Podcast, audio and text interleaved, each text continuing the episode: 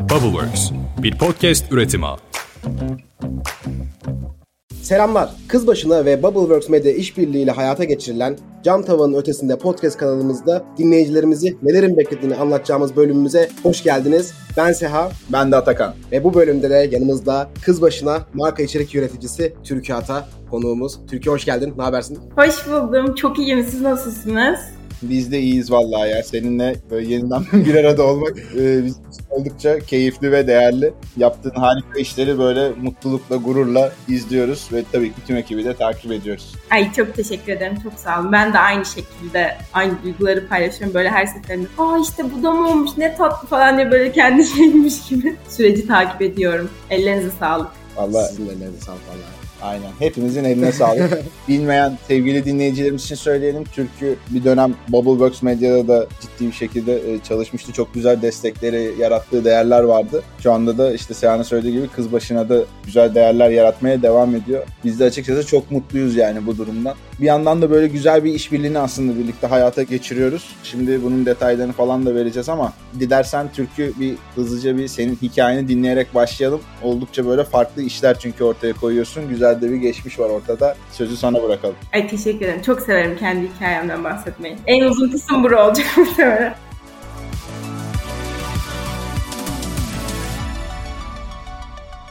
Merhaba herkese tekrardan. Ben Türkü. ODTÜ işletme mezunuyum aslında ve insanların kafasında ODTÜ işletme mezunu deyince oluşan hani bir bankada ya da bu büyük şirketler dediğimiz şirketlerin birinde junior olarak çalışacağım canlanıyor ama e, küçüklüğümden beri hiçbir zaman böyle öyle bir insan olmadım. Böyle proje çocuğuydum diyebilirim yani annemlerin beni yetiştirmesinden itibaren işte piyano olsun, spor olsun, dans vesaire falan ve böyle çok fazla farklı şeyi deneyebildim ve bunları denerken hep onların bir ortak özelliği vardı. O da benim için içerik üretmekti. Yani işte dans ediyorsam onun videosunu çekip işte anı kalsın diye onu bir yerde saklamak. İşte arkadaşlarımla bir yere gidiyorsam aynı şekilde onları böyle küçük şeylerle birleştirip video oluşturmak falan gibi. Böyle bir içerik üretme aşkım vardı ama yani çok yeni olduğu için bu mecralarda benim bile hani yetişemediğim bir şeydi aslında. Biz küçükken yoktu bunlar diyebilirim bence gönül rahatlığıyla. O yüzden de hani hiç bunu böyle bir kariyere çevirebileceğimi düşünmüyordum küçükken. Daha sonra böyle kendi kendime bir YouTube kanalı açmıştım üniversiteye geçtiğimde. Tamamen böyle şeyde bilgisayarda klasörümde duran videoları yüklediğim bir kanaldı. Sonra ama işte içerik üretmek yani en iyi siz bilirsiniz hep bir devamlılık gerektirdiği için orayı kapatmak zorunda. Yani kapatmadım da öyle kaldı hani hiçbir ilerlemedi. Sonrasında pandemi sırasında böyle tam evde oturuyorum. Ne yapsam ne etsem. Her bütün arkadaşlarım staja gidiyor. Böyle yok o bankada bankada şuna başladım. O şirkette şöyle bir staj yaptı falan. Ben sıfırım yani staj konusunda ve istemiyorum. Yani. Böyle derecesine MT programları var ya şu anda. Böyle 8 aşamalı. Onları geçiyorsun. Bir 12 aşamamız daha var. Evet yani hani şey mesela söylüyorlar ben ne yapacağım diye düşünüyorum ama asla kafamda ya tamam ben de bari gireyim falan yok. Çünkü hani o beyaz yaka istemiyorum yani asla. Sonrasında beni annemler küçüklükten beri hep böyle kendileri de çok aktivist insanlardır yani. Haksızlığa karşı ses çıkarmak konusunda, insanların hayatlarına dokunmak konusunda hep böyle yetiştirmişlerdir. Ve ben de hani bu altyapıdan geldiğim için kız başınayı da zaten takip ediyordum ve çok seviyordum. Annemle böyle birbirimize postlarını falan atardık. Böyle bir gün pandeminin en tap yaptığı bu ta 7 yasaklarının falan olduğu dönem yani o rezil dönem. Bir tane post gördüm kız başına işte sosyal medya ekip arkadaşı arıyor diye. Yanında da bir arkadaşım vardı ya dedim başvursam mı acaba hani ne kaybeder falan. Sıfır aslında tecrübe ama deneyeyim dedim başvurdum. Kabul edildim girdim ekibe. Gerçekten hani benim Canva da tek yeteneğim okulda sunum hazırlamaktı yani. Sonrasında bunu biraz daha işte post hazırlamaya vesaire çevirdim falan. Zaten siz de katılıyorsunuz eminim. Böyle işler hani yapa yapa öğreniliyor yani. O yüzden böyle yavaş yavaş piştim piştim. Bir ara işte sosyal medya ekip lideri oldum. Sonrasında Bubbleworks'le yolum kesişti. Girişimcilik Vakfı sayesinde böyle aslında tamamen podcast eğitim mülakatına girdiğim ama ondan böyle birkaç gün sonra ya ekibe mi girsem falan gibi bir mail aldım. Sizlerle yol kesişti ve aslında bence o da benim hayatımı değiştirdi. Çünkü podcast dünyasına sizin sayenizde böyle ortasına düşebildim. Ve dedim ki galiba hani ben böyle bir şey yapmak istiyorum. Sonrasında da hani böyle çok fazla iki farklı iş yapmak değil de böyle güzel bir yolda ilerlemek istediğim için hani kız başına da bunu nasıl çevirebilirim diye düşündüm. Bizim hani böyle arkada kalan bir podcast'imiz vardı ayıptır söylemesi diye. Dedim ki ben bunu canlandıracağım. Ben buna odaklanmak istiyorum. Yeni medya istiyorum ben gibi. Sonra ona başladık. İşte e, Hope'la işbirliği yaparak çok güzel ilerledi. O sezon finalinde yarın yayın bu ne zaman yayınlanacak ona göre şey yayınlandı. o da çok güzeldi. Ve işte oradan da biraz YouTube yine yeni medya sayabileceğimiz YouTube'da içerik üretmeye başladım falan derken aslında benim yeni nesil aktivizme giriş sürecim böyle başladı. Çünkü şimdi STK deyince insanların aklına sadece hani böyle bizim eski nesil STK'lar geliyor. İşte ne bileyim alışveriş merkezlerine şey kurulan, bağış toplanan falan gibi ama nesil öyle bir nesil değil artık. Yani bizim nesil artık alışveriş merkezine bile gitmiyor bence mesela. Ellerimizde telefon var ve sadece sosyal medyadayız. Aslında kız başının da yaptığı bu yani hedef kitlesi neredeyse oraya ilerlemek. Benim de sürecim böyleydi aslında. Anladım vallahi süper. Bu arada şeyi söyleyelim. Türkünün o bahsettiği dönemde biz bir işte artık öyle bir duruma gelmiştik ki böyle podcast'i editleme ve kurgusunu yapmayla ilgili ekibe birilerini dahil etmek istiyorduk ama arıyoruz bir türlü tam istediğimiz gibi birilerini bulamıyoruz. Çünkü şöyle bir sıkıntı var. Ortalama bir bölümün, bir yarım saatlik bir bölümün editlenmesi bizim tarafımızda 8-9 saat sürüyor. Yani büyük bir hassasiyetle yapıyoruz. En sonunda dedik ki ya bir eğitim verin ve onun ardından buradaki kişilerden bir seçim yapalım. Bir yandan da işte podcast dinliyorum vesaire bir komünite oluşturma yaklaşımı olduğu için de hem bu ekosisteme de faydamız olur dedik. Onun ardından işte Türk'ü başvurdu. İyi ki başvurmuş. Ben o sırada bedelli askerdeydim. Bir telefon geldi bizim aynı zamanda yatırımcımız olan Baran'dan. Sonrasında hemen ardından Seha'yla da e, şey yaptık konuştuk falan. Dediler ki Türkü diye biri var. Acilen bir şekilde almamız lazım. Bu arada benim LinkedIn'imde habire böyle profil görüntülenmesi var. Böyle birbirleri arasında paslaşıyorlar. Aynen yani ben çünkü şeyde olduğum için o sırada silah altındayım. Düşünebiliyor musun sevgili dinleyiciler? Neyse hani öyle bir şeyim yoktu sürekli anlatıyorlar falan. En son dedik ya tamam o zaman bir şey yapalım deneme yapalım. Sonra ben döndüm ki ooo zaten gayet e, tezgah kurulmuş. Hoş geldin Atakan seni bekliyorduk. Aynen, hadi çalışsana falan diyor şunları yap falan.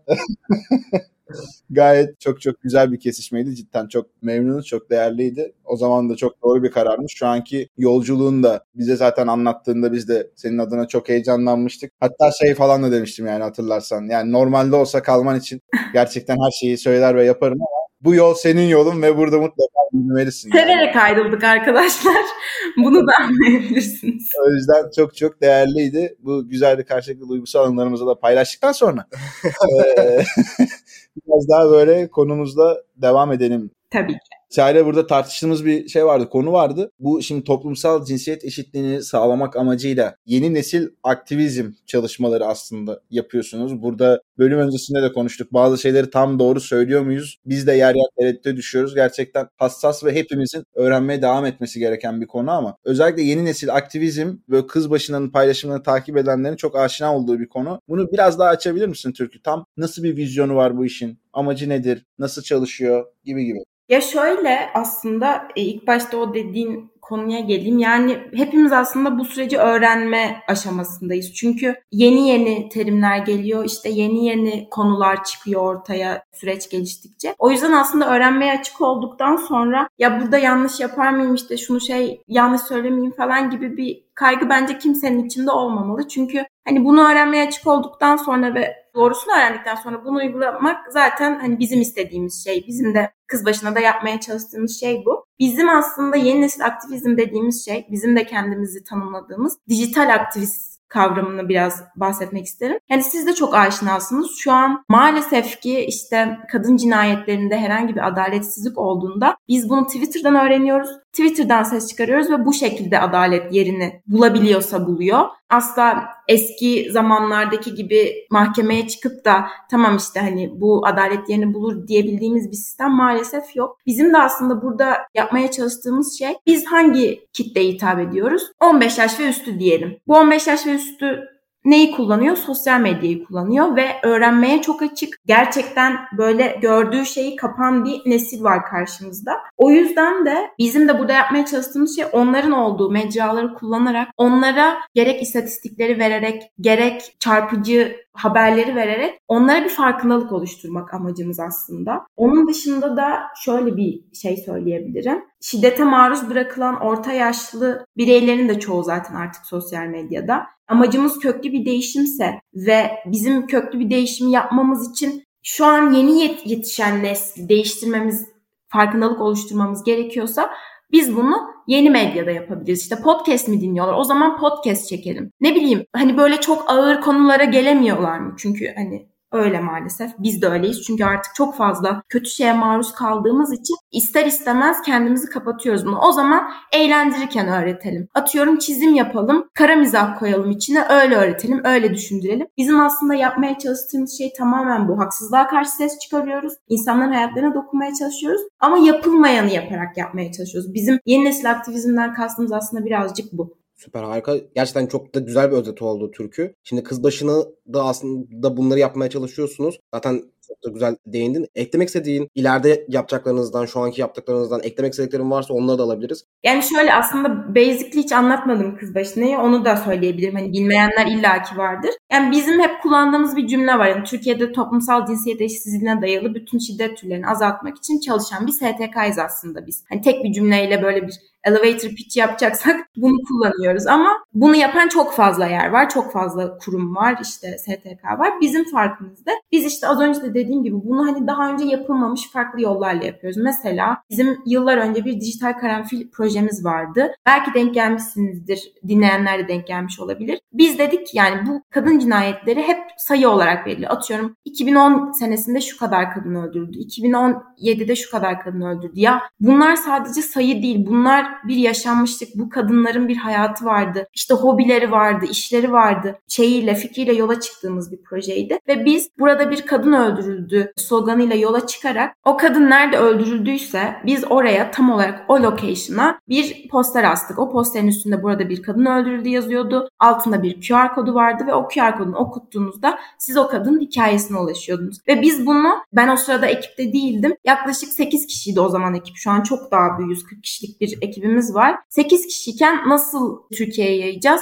bir sürü gönüllü bulduk. İşte jandarmasından öğretmenine, hemşiresinden öğrencisine. Onlara biz posterleri yolladık. Onlar gönüllü oldular. Onlar kendi şehirlerindeki, kendi mahallesindeki lokasyonlara astılar bu posterleri ve çok ses getirdi. Mesela bu yapılmamış bir şeydi. Onu yaptık. Rehberler yapıyoruz. İşte insanlar öğrensin diye atölyeler yapıyoruz. Yine aynı şekilde. Şu anda da hani ileride neler yapacağımızla ilgili mesela bir UNFPA ile bir projemiz var. Yine bizi çok heyecanlandıran bir proje. Arttırılmış gerçeklikle bir simülasyon oluşturacağız. E, ve bu simülasyonda aslında biz empati duygusuna odaklanmak istiyoruz. Nasıl ki doğal olarak mesela ben sokakta yürürken korkuyorsam ve daha öncesinde başıma bir şeyler geldiyse sizin için aynı şeyi söyleyemem. Çünkü bu duyguya aşina değilsiniz. İşte sözlü tacize uğramamış olabilirsiniz. Laf atılmamış olabilirsiniz. Ama ben bunları yaşadığım için korkuyorum. Ve empati duygusu aslında insanın davranışlarını değiştiren en yüklü duygulardan biri. Biz de buna dokunmak istediğimiz için o simülasyona giren insanların bir kadın hayatı boyunca yaşadığı zorlukları yaşayacağı işte sesle, kokuyla, o duyulara odaklanacağımız bir simülasyon projemiz var. Mesela yakın zamanda o çıkacak. İnsanların gelip böyle müze gibi gezebileceği. O bizi çok heyecanlandırıyor. Onun dışında benim kendi bir projem var. Bu Ayıptı Söylemesi podcastinden çok güzel geri dönüşler aldığımız için bunu biraz daha genişletip YouTube'a taşıyıp böyle hani mini talk show gibi bir planımız var. Onu hayata geçireceğiz gibi gibi. Bu arada yani aklıma gelmeyen bir sürü proje var.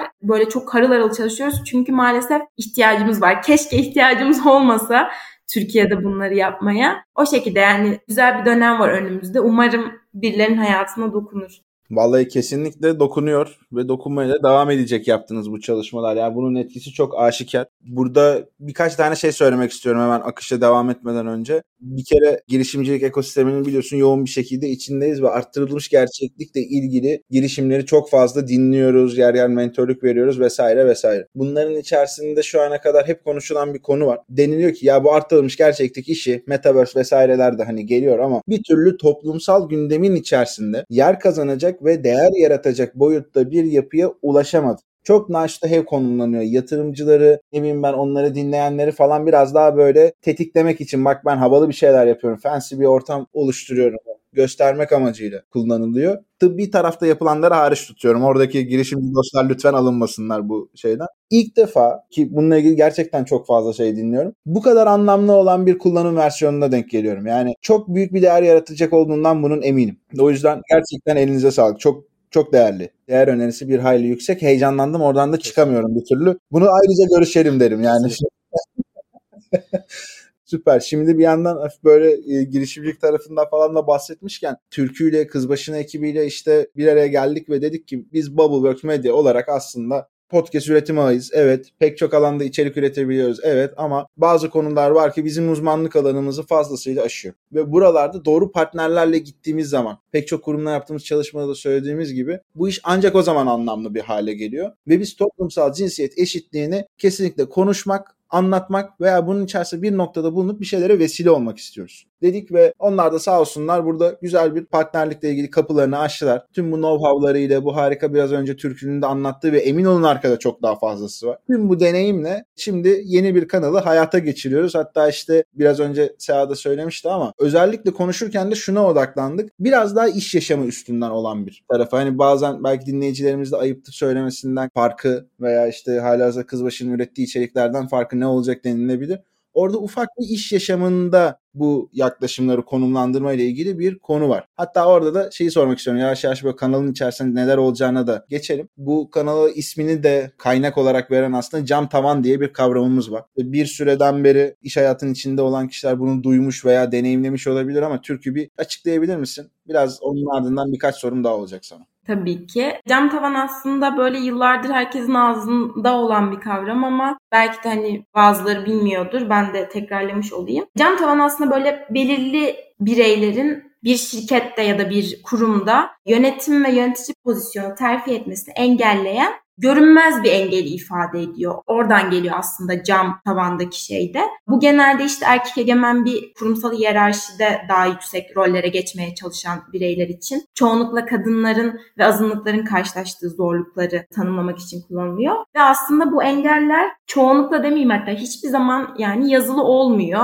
Daha çok böyle bu bizim toplumumuzun ya da o kurumun kültürünün kabul ettiği o normlar ve o gizli ön yargılar yoluyla o yükselmeler engelleniyor. Cam tabanda işte onu bizim kırmamız gereken bir kavram olarak ve kanalın da amacı ve isminden cam tavanın ötesinde ismiyle de bizim kırmayı amaçladığımız bir kavram. Bu cam tavan kavramı aslında önceden Ceren de sizin kanala konuk olduğunda anlatmıştı. İş hayatına girmeden başlıyor. Yani ben bir başvuru sürecinde de yaşıyorum bunu. Sonrasında iş başvurusundan sonra kabul edildim. İş görüşmesini de geçtim. Orada da bir ayrımcılığa uğradım mesela. İş görüşmesine geçtim. Kuruma girdim. O sırada işte anne olmak istediğimde karşılaştığım engeller, terfi etmek istediğimde karşılaştığım engeller, yönetim kuruluna geçmek istediğimde karşılaştığım engeller. Yani böyle iş hayatına girmeden başlayıp çıkana kadar devam eden bir süreç aslında cam tavan. Böyle hep bizim üstümüzde olan. Ben geçen PwC'nin bir araştırmasını okumuştum. Orada da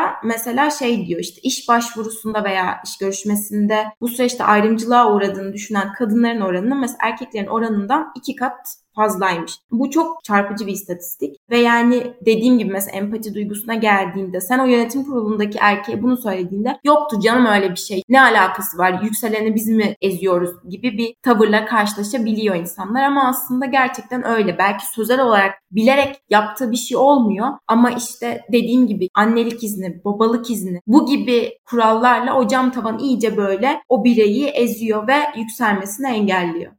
Kesinlikle. Bu aslında işe hani girmeden öncesinde başlıyor demiştin ya. O zaman şeyde Ceren de söylemişti. Sabancı Holding'le yürüttüğümüz X-Step podcast kanalına konuk almıştık kendisini. Pek çok kadının ya ben bu pozisyona kabul edilmem veya buradaki yeterlikleri henüz karşılamıyorum diye başvurmuyor gibi bir refleksi varken erkekler pat diye başvuruyor ve bir şekilde alınıyorlar. Dolayısıyla örnek veriyorum işte bir junior'dan uzman pozisyonuna geçiş var. Orada kadınlar biraz daha o toplumsal baskıdan gelen bir yaklaşımla veya işte başka bir yaklaşım da olabilir buradaki altyapı bilemiyorum. Başvurmayıp seçilmiyorken işte erkekler başvurup seçilince zaten oradan başlayan bir olayın böyle bir adaletsiz başlangıcı ortaya çıkmış oluyor gibi bir güzel paylaşımı olmuştu. Sen şimdi söyleyince onu hatırlattı bana da. Bir yandan da şeyi soracağım. Burada aslında bunun hani iş hayatıyla toplumdaki durumlar oldukça benzer. Yani bu çok aşikar. İş hayatında şöyle farklılık gösteriyor. Toplum içinde böyle ayrışıyor gibi belki çok küçük noktalar vardır ama siz pek çok kurumla da yan yana geliyorsunuz. Burada iş hayatı tarafında ülkemizde de olabilir bu arada dünyada da bu konuları böyle gözlemlediğinde pek çok eksiklik var eminim. Bunları kanalda da konuşacağız ama çok böyle kısaca şunların altını çizmek istiyorum dediğin veya işte bazı kurumlar bu toplumsal cinsiyet eşitliğini sağlamak için şöyle güzel atılımlarda bulunuyor gibi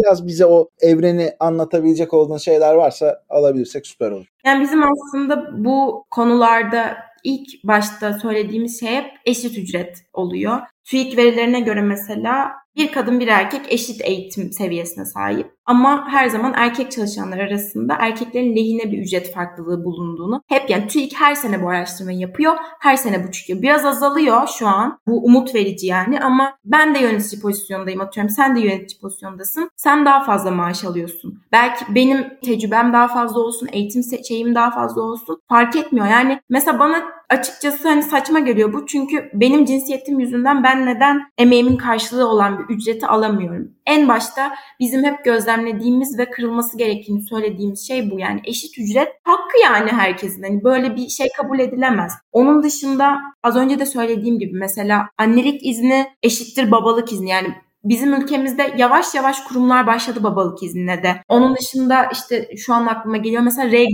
Gerçi biraz kısa galiba. Geçen gün bir arkadaşımızın çocuğu oldu bir hafta gibi bir şey verdiler. Ya sana. işte evet göstermelik zaten şu an. Hani o tamamen şey işte Instagram'da post çıkayım, LinkedIn'de post çıkayım. Bakın ben böyle bir kurumum ve işte babalık izni şey yapıyorum. Aa ne güzel. Çünkü insanlar da bizim de time span'imiz çok düştüğü için hiç dibine girmiyoruz o haberin. Ha babalık izni vermiş okey çok iyi gibi kalıyor bizim aklımızda. Ya şey gibi oldu değil mi Türkü? Böyle birileri ufak da olsa bir şey yapınca ya bravo ufak işe kocaman alkış gibi. Evet. Var yani. Yapması gerekeni alkışlıyoruz şu an biz yani. Tam olarak öyle dediğin gibi. Ve onun dışında mesela regl izni. Bazen böyle çok biz de işte post çıktığımızda doğal olarak böyle counter yorumlar geliyor yani postlara. İşte bir karnınız ağrıyor diye izin mi istiyorsunuz? İşte bizim de başımız ağrıyor falan gibi böyle hani ya bu mu gerçekten? Hani ben mesela 3 gün izin alınca ne oluyor falan gibi böyle düşünceler oluyor hep. Ya bunları kırmamız gerekiyor. Çünkü aslında bizim bu kanalı açmamızın amaçlarından biri de o. Hani bir kurum örnek olursa diğeri de kendini yapmadığı için suçlu hissedecek. Yani basit olarak bu şekilde. Çünkü yani Türkiye gerçekten kadının çalışma hayatındaki temsil oranı olarak çok düşük bir seviyede. Böyle tam şeyi hatırlamıyorum veriyi de böyle 140 ülke arasında 130. muyuz öyle bir şeyiz yani hani çok utanç verici. Ben gerçekten bizim iş hayatındaki potansiyelimize, yeni neslin potansiyeline çok inanıyorum. Ama bu gibi veriler bizim neslin farkındalığı da arttıkça bu iş hayatından insanları soğutuyor yani doğru konuşmak gerekirse. Yani neler yapılabilir? Hani hep suçluyoruz ne gibi adımlar atılabilir derseniz de yani mesela senin de az önce Ceren'in verdiği örnekten gidersek bir rol model yok. Mesela bir küçük kız çocuğunu düşündüğünde ben büyüdüğümde X şirketinin başına geçeceğim düşüncesini kafasına koyması için öncesinde böyle bir örnek görmesi gerekiyor. İnsanlar bu şekilde hayal kuruyor. Tamamen random hiç görmediği bir şeyin hayalini kuramaz. İleride hani kendilerini üst düzey yönetici olarak görmeyen kadınlar daha çok kurumların politikalarını ve böyle kariyer olanaklarını sebep olarak ilk sıraya koyuyor. O zaman cevap yani çok basit kurumların politikalarını ve olanaklarını revize etmesi gerekiyor bu isteklere göre. Onun dışında az önce dediğim gibi yani üst düzey yöneticilerin Türkiye'de sadece %18'i kadın. Mesela yarı yarıya olabilir bu. Neden olmasın? Potansiyel var, yapmak isteyenler var. Rol model olması gerekiyor kadınların burada ve buna önünün açılması gerekiyor. O cam tavanın kırılması gerekiyor. Onun dışında anne olan kadınların da iş gücü piyasasına girebilmesi için daha çok olanak gerekiyor. Çünkü maalesef ki olanak olmayınca yavaş yavaş o kadın o iş hayatından siliniyor ve bir daha geri dönmesi çok zor oluyor. O hayatın düzenini değiştirmesi. Bu gibi değişikliklerin yapılması gerekiyor kurumlarda. Vallahi umuyorum ki cam tavanın ötesinde podcast kanalı ile dediğin gibi bu camların kırılması için İnşallah. bir tuğla da biz koyuyor veya bir sağlam bir böyle vuruş da biz yapıyor olacağız oraya. Kesinlikle. Gerçekten konuşulacak konunun ne kadar çok olduğunu böyle sen söylerken aklımda ardı ardına geldi yani birkaçını da not da aldım hatta ve işte burada bizlerle olacak olan çeşitli kurumlar da var sürecin içerisinde. Ha, bu arada evet yani çok özür dilerim lafını kestim. Hep böyle kötü örneklerden gittik ama Türkiye'de gerçekten buna öncü olan çok fazla kurum var. İşte projeleri var, ne bileyim yeni getirdiği kurallar, işte revizeler politikalarında falan tabii ki var. Bunları da kanalda ayrıntılı olarak zaten konuşuyor olacağız. Tabii tabii kesinlikle. Yani şeyin sözünü verebiliriz sanıyorum değil mi Türkiye? Bütün şeffaflığıyla Kesinlikle. E, artısıyla, eksisiyle, acısıyla, tatlısıyla falan böyle net bir şekilde dürüstçe hatta işte biraz önce konusunun geçtiği gibi belki bizim de öğrendiğimiz bir ortamla bu sohbetleri yürütüyor olacağız. Kesinlikle. Süper. Ya çünkü gerçekten şey kısmı da çok iyiydi bence. Burada şey örneğini vermiştin işte bazı yöneticiler diyor ki işte yok bizde öyle bir şey yoktur. Herkes eşittir gibi tepkilerde bulunabiliyor olabilir. Ama bunu bir kenara koyduğumuzda bunu gerçekten fark eden ve gerçek anlamda bir cinsiyet eşitliğini sağlamaya çalışan kurumların day one yapması gereken adımlar, atması gereken adımlar sence ne olabilir?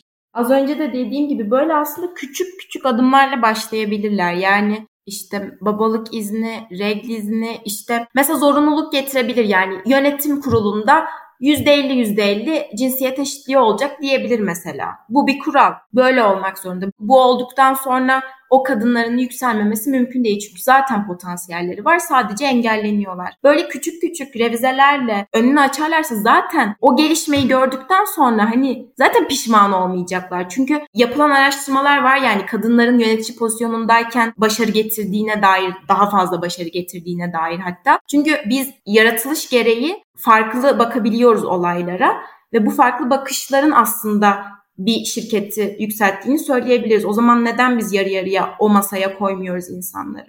Evet kesinlikle. Bazen de aslında şu hani şeyi söyledin ya küçük küçük adımlar atma meselesi o kadar önemli bir şey ki. İlla böyle çok büyük adımlar atacağız diye özellikle büyük ölçekli kurumsal firmalarda, topluluk firmalarında, grup şirketlerde, aile firmalarında falan çok görülen bir şey bu. Büyük bir karar alınmaya çalışılıyor. 6 ay boyunca toplantılar yapılıyor falan. Ya yapsan abi. bir dene bir ufak bir yani illa böyle köklü bir acayip bir değişimle gitmek zorunda değilsin. Tabii ki hedefin olmalı. E, ama bir yerden de başlaman lazım. Yani neyin nasıl çalışıp çalışmadığını görmen lazım. Merdivenin en tepesine zıplayamazsın bir anda yani. Aynen öyle. Süper. Bunları da ayrıntılı konuşacağız. Bu arada bu bölümü yavaş yavaş sonuna doğru da gelmiş durumdayız. Bazı şeyleri de sohbetin içerisinde konuştuk Türk'ü zaten. Ama ben hani çok kısaca bir üstünden geçeceğim. Senin bunlarla ilgili eklemen varsa lütfen alalım onları. Bu toplumsal cinsiyet eşitliği neden podcast gibi böyle yeni medya mecralarında konuşuluyor? Bunun ne gibi bir değeri var? Sizin ve bizim buradaki motivasyonumuz nedir gibi konuları aslında merak ediyorduk. Bu soru akışımızda vardı ama zaten değindiğimizi düşünüyorum bir yandan da dinleyicilerimizi neler bekliyordan da bahsedecektik ama ona da değindik gibi oldu. Biraz böyle doğal bir şeyimiz olduğu için açıkçası Türkiye'yle onun ciddi bir şekilde etkisini yaşadık diye söylüyorum. Yani normal o sohbet akışında geldi. Ama senin genel olarak hem bu kanalla ilgili hem bu bahsettiğimiz işte biraz önceki yeni medya mecrasında bu konuların konuşulmasıyla ilgili vesaire vesaire eklemek istediğin şeyler varsa onları alırsak ve o şekilde kapatırsak çok seviniriz Türk'ü. Tabii ki. Dediğin gibi aslında bahsettim aralarda ama hani asıl toplanma amacımız o hani bu kanalda Cam Tavan Ötesinde kanalında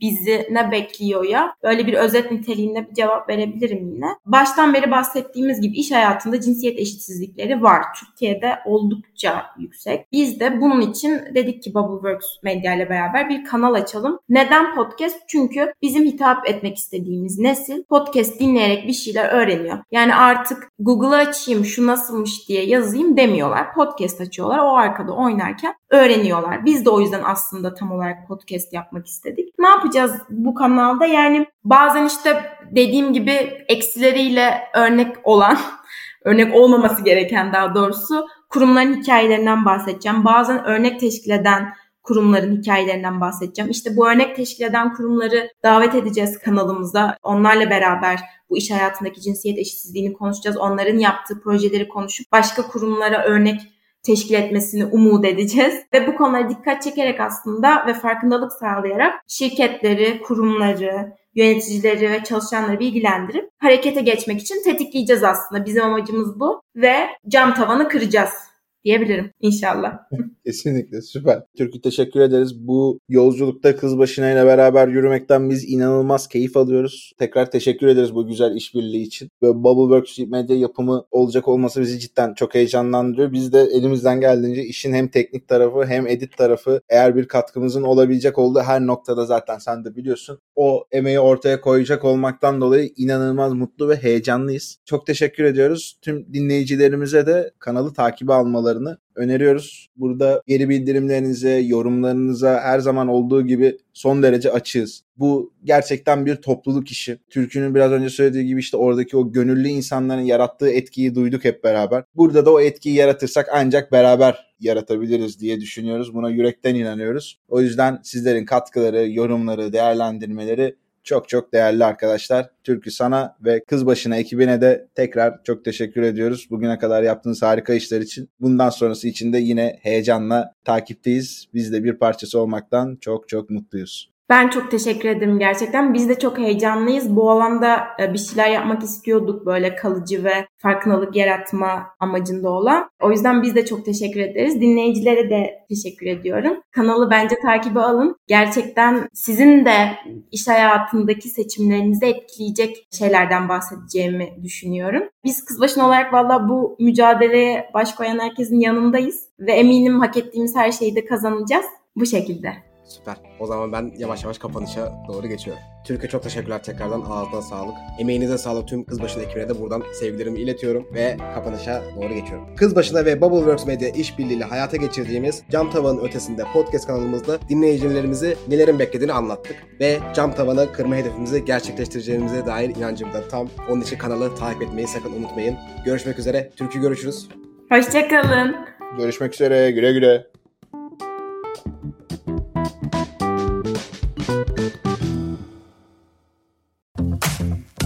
Bubbleworks bir podcast üretimi.